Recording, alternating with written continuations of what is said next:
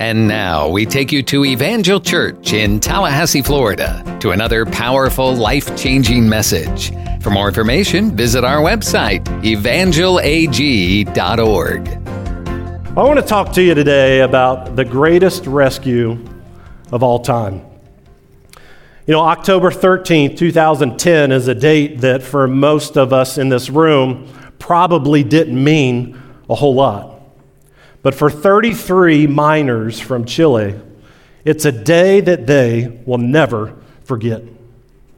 You see, 68 days earlier, these 33 men were going about their own day like every other day in their lives, trying to work, trying to make a living, to be able to support their families, when the unthinkable happened in their life. The 120-year-old gold and copper mine that they were working in collapsed, and they were trapped over 2,000 feet below the surface. That's almost 7 football fields below the surface.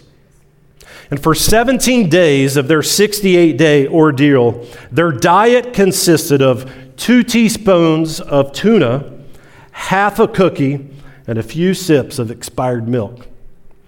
And they would get to enjoy that meal once every 2 days.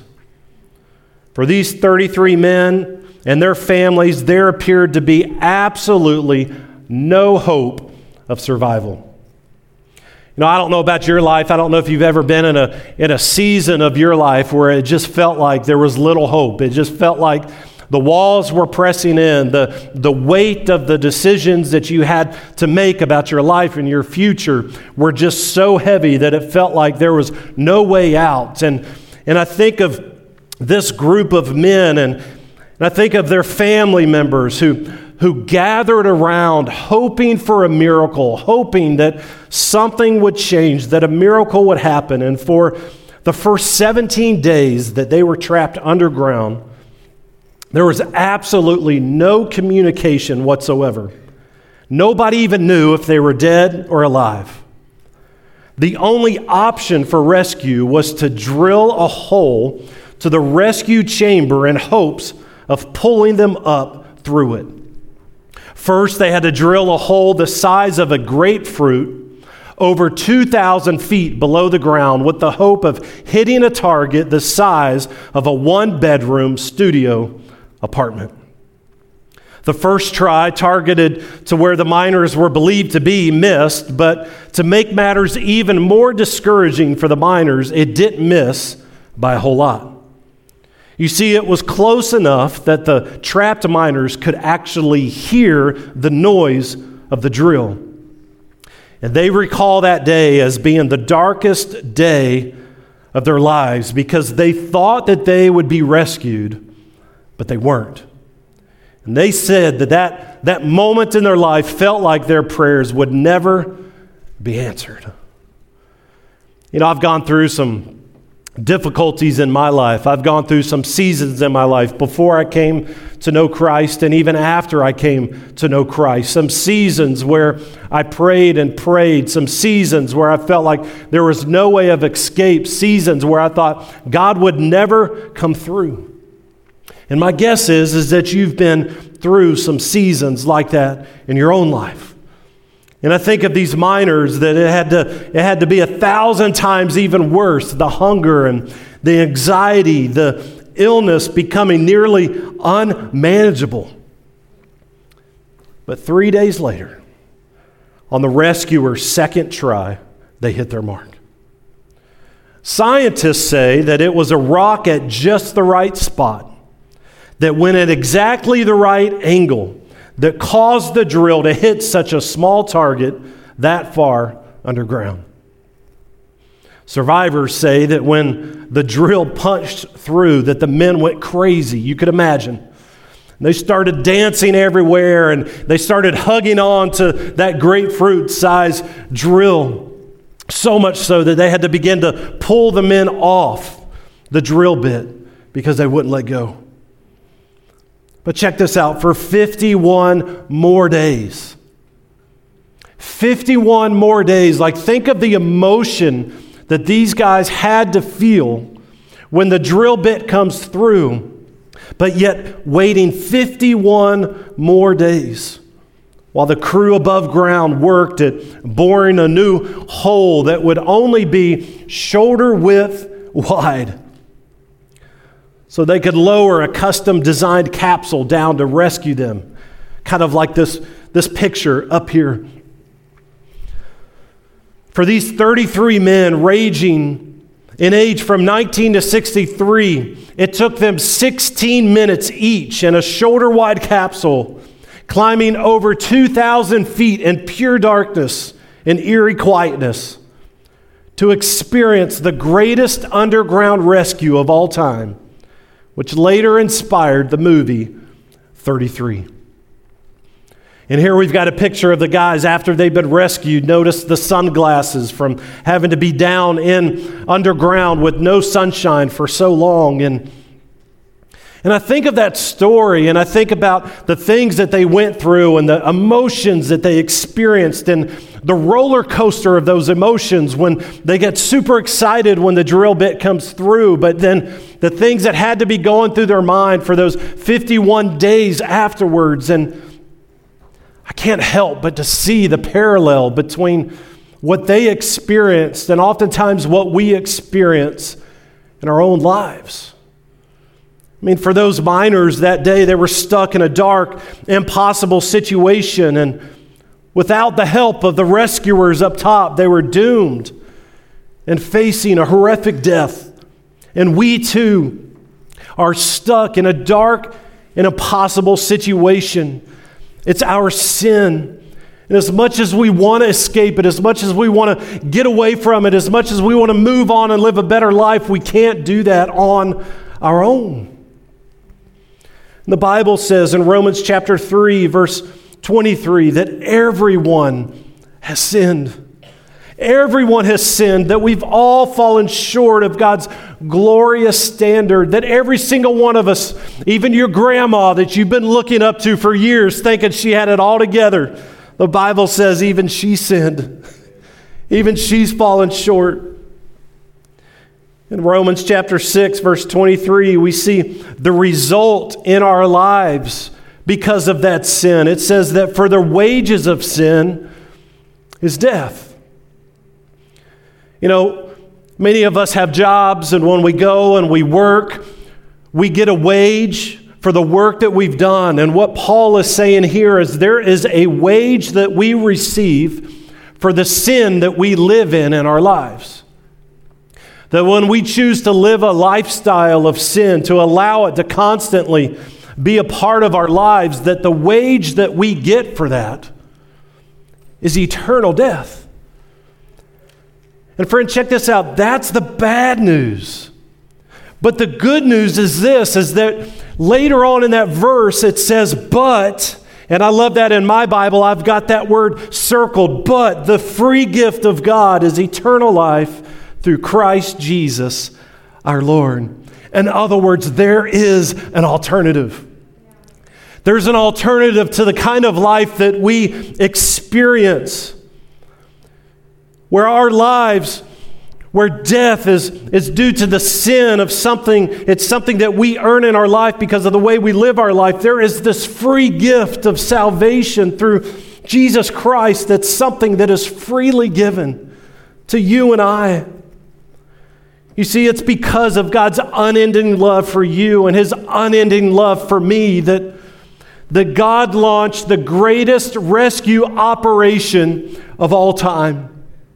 The greatest rescue operation of all time on that first Good Friday when Jesus went to the cross, and that rescue operation was deemed successful on that first Easter Sunday when Jesus emerged victorious, holding the keys to death, hell, and the grave. Friend, for Easter, there's so much about Easter, you know, the idea of we all go to church and we get new clothes and all that stuff is great. We do that in our family.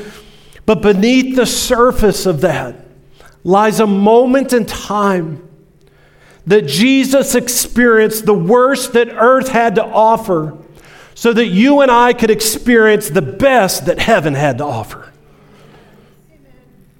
I call that the great exchange.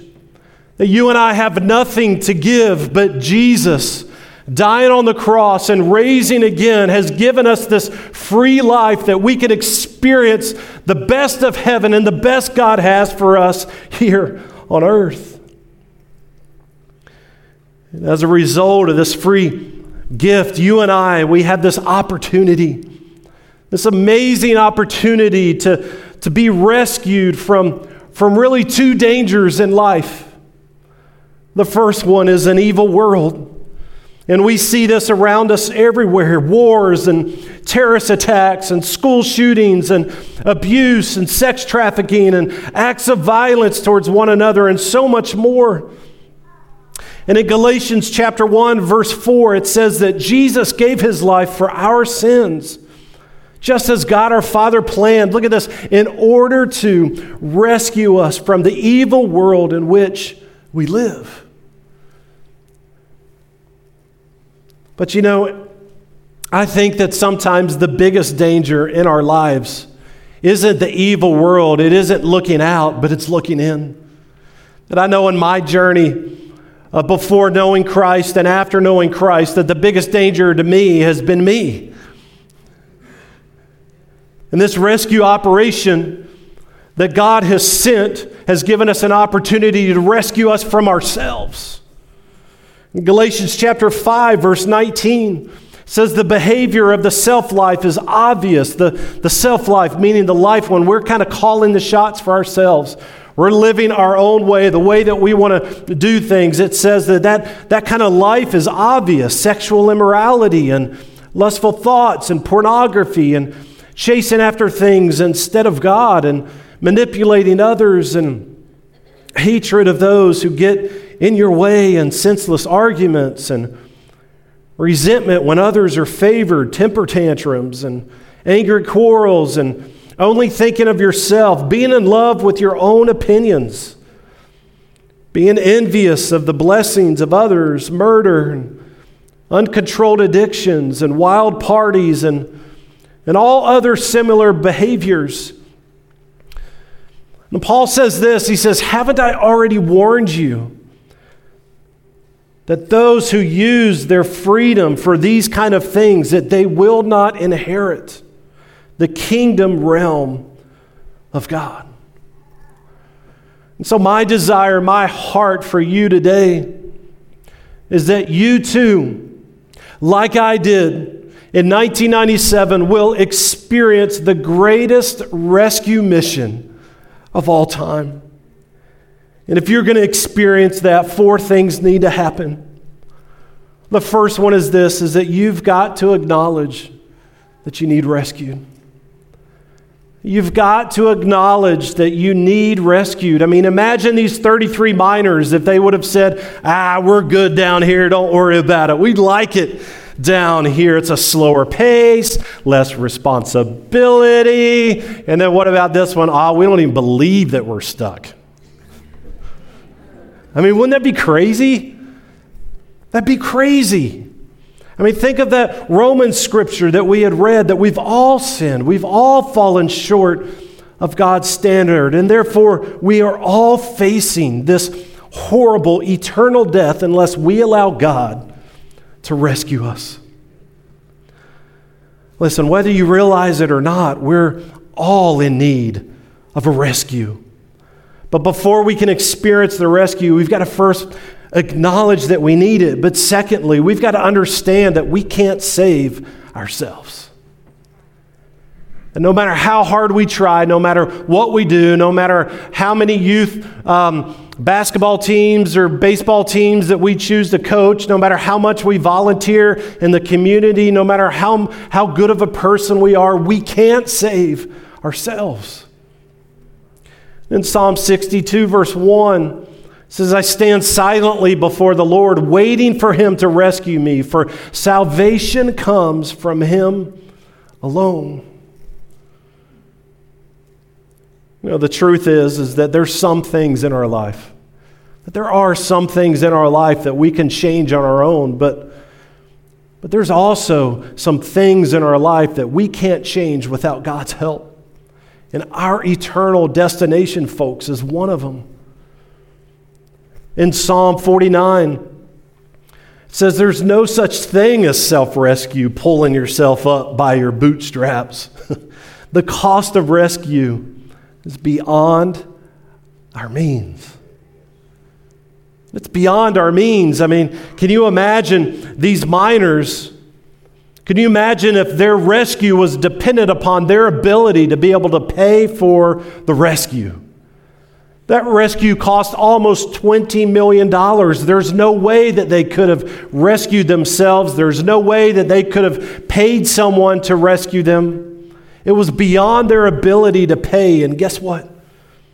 When it comes to our need to be rescued, it's beyond our ability to pay to.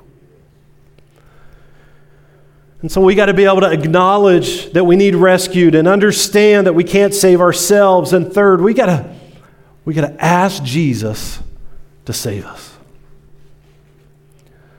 Romans 10, verse 9 says that if you openly declare that Jesus is Lord and believe in your heart that God raised him from the dead, that you will be saved. You will be rescued.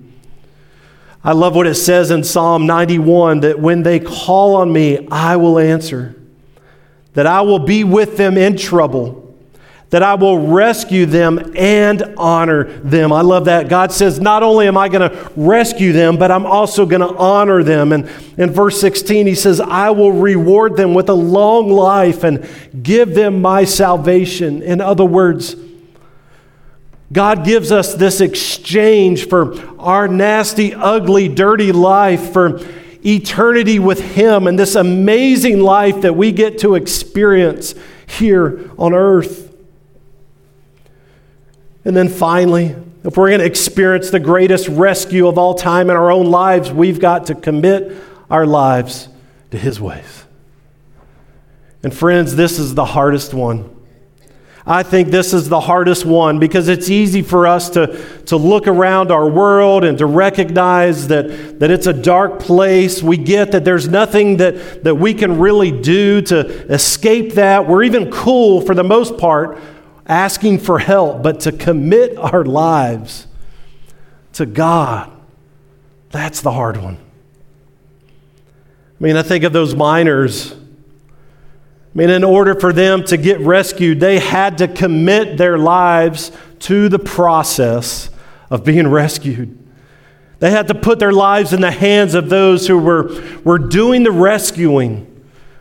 They couldn't get rescued if they weren't willing to do what the rescuers were asking of them. It had to be all or nothing. And it reminds me of this verse in Psalm 37:5 that says, commit everything. Commit everything that you do to the Lord. The psalmist didn't say some things. The psalmist didn't say the things that we're comfortable with. The psalmist said, commit everything you do to the Lord and trust him. Trust him, and he will help you. And for some of you here today, my guess is that maybe this last one of committing your life, totally committing your life, has been one that you've struggled with for all of your life. I love what Mario said. He was one of the miners that got rescued that day. He said, I've been with God. This is on, as he came out of the hole and was rescued, he made this statement, I have been with God and I've been with the devil. They both fought for me. God won, and he said, I seized the hand of God. Friend, that's what Easter is all about. Easter is all about that moment in time when God chose to fight for you, and he chose to fight for your future. When Jesus died on the cross in 1 Peter chapter 2, verse 24, it says that he himself bore our sins in his body on the tree. And he did it that we might die to sin and to live to righteousness. Look at that beautiful exchange, die to sin and live to righteousness. And I love this verse because it shows us that Jesus didn't just rescue us from our sin, but he rescued us for a better life. He rescued us so that we could experience the amazing eternity with him, but he also rescued us so that we could experience his blessing right here on earth.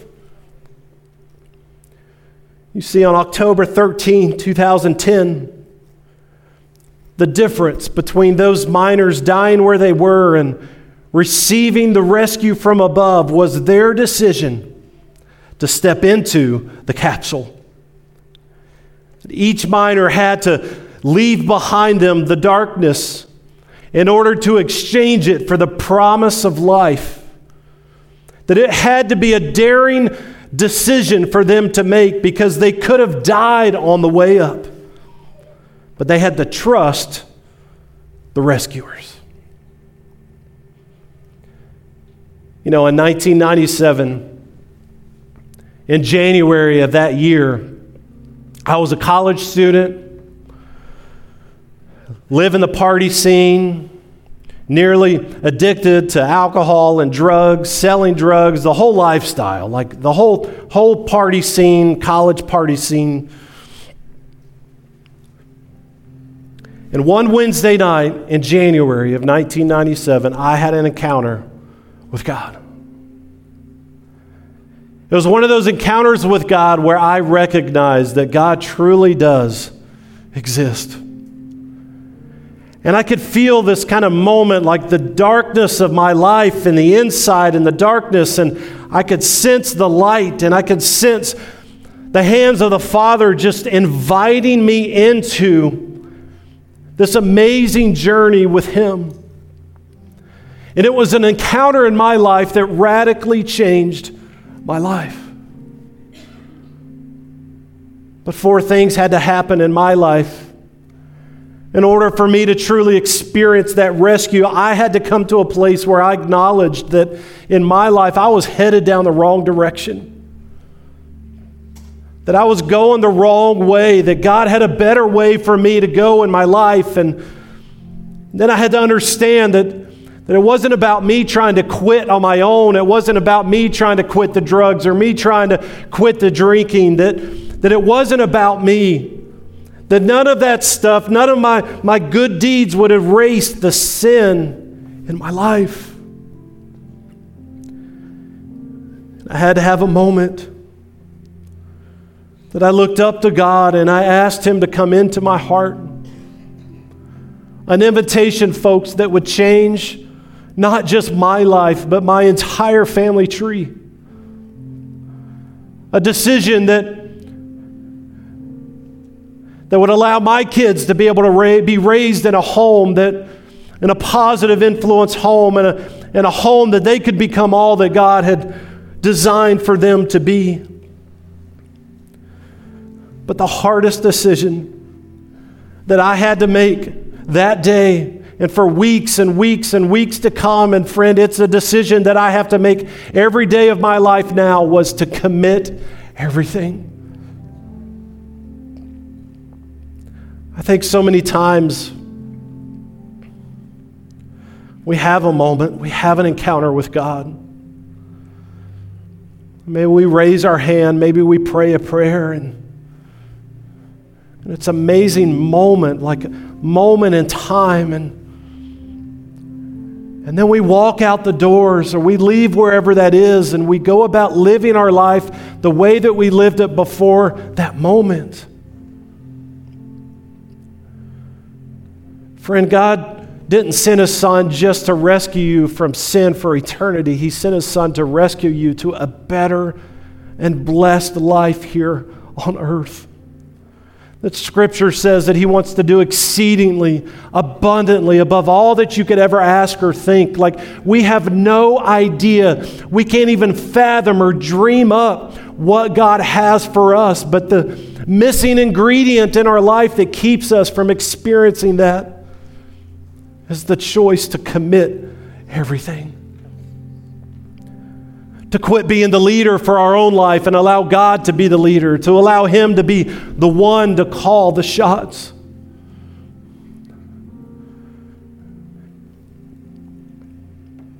You know, my guess is especially in the kind of year that we've had, and everything that you've had to walk through, everything that you've had to deal with,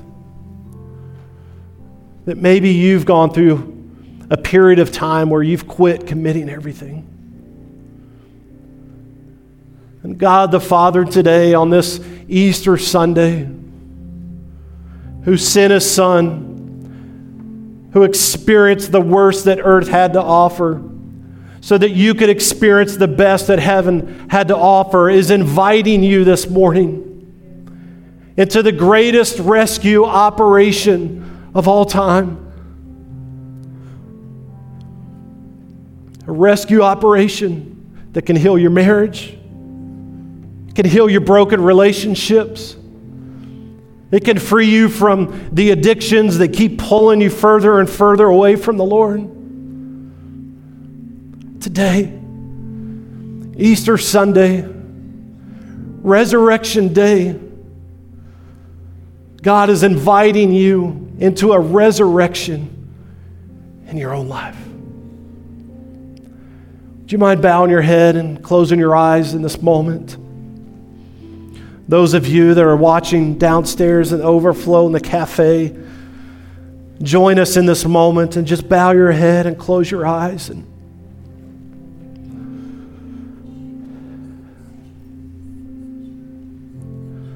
maybe there's some of you here today. That's you. That you feel so distanced from God. You feel this kind of darkness in your life, and in this moment you're kind of sensing this stirring. I know when it was me, my hands got sweaty, my heart rate started to increase. And maybe that's you this morning, friend. That is the Holy Spirit's invitation to a better life.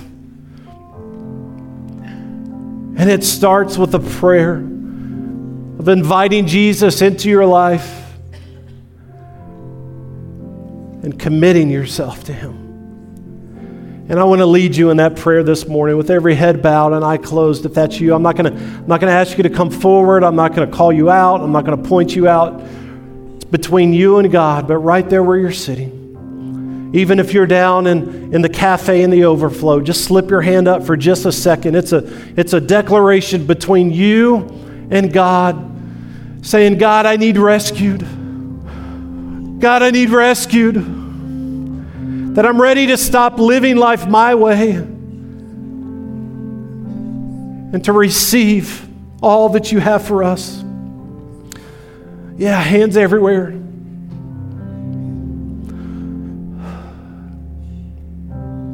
If you raised your hand today, I want you to repeat this prayer with me, and church family, repeat it with us out loud as well. Thank you, Jesus, for dying for my sins. I surrender my life to you. Forgive me. Change me. Come live inside of me. And with all of my heart, I'm going to live for you. In Jesus' name. Amen. Church, would you help me congratulate those today that have prayed that prayer?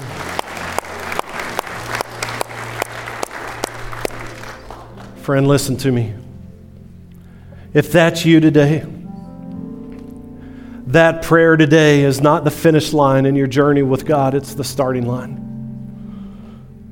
And at the end of the service today, our ushers and our prayer team is going to be up here in the front, and I want to invite you, don't walk out these doors and live life the way that you were living it coming in. I stand before you as a testimony of what God can do in a life that's fully committed to Him. You see me as a pastor. You see me, you probably think I've got it all together, and I don't. And nobody say amen at the time. I get it. You know what I see up here? I see a product of a broken home. I see a mother, a kid of a mother who was in and out of prison, a drug addict, prostitution. I see a father who was a drug addict, an alcoholic. I see a kid who experienced that stuff himself in his own life. I see a guy who smoked and drank so much that it was almost like a six finger on my hand. You see a pastor. I see a transformed life. And friend, God wants to do that in your life too. But hear my heart. It's not just a prayer and go about your own ways. It's a prayer and committing your life to the Lord. And I'm telling you what, I'm living the best life I could have ever imagined living, and you can too if you'll just choose to commit everything to Him. So please don't slip out these doors without speaking to one of our prayer team members up here after the service.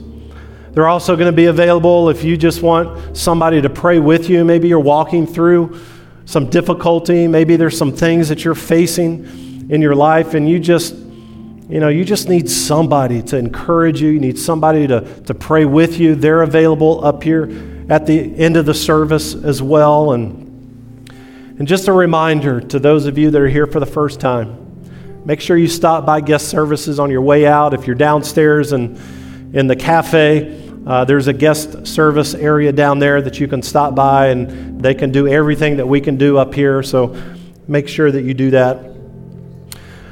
Listen, at the end of the service today, we're going to go out here in the back and we're going to have a little bit of fun watching our little kiddos go egg hunting. And so if you've got kids that are in KidVenture today after the service, I want to encourage you to go and check them out first, and then our greeters will escort you. They'll show you where to go.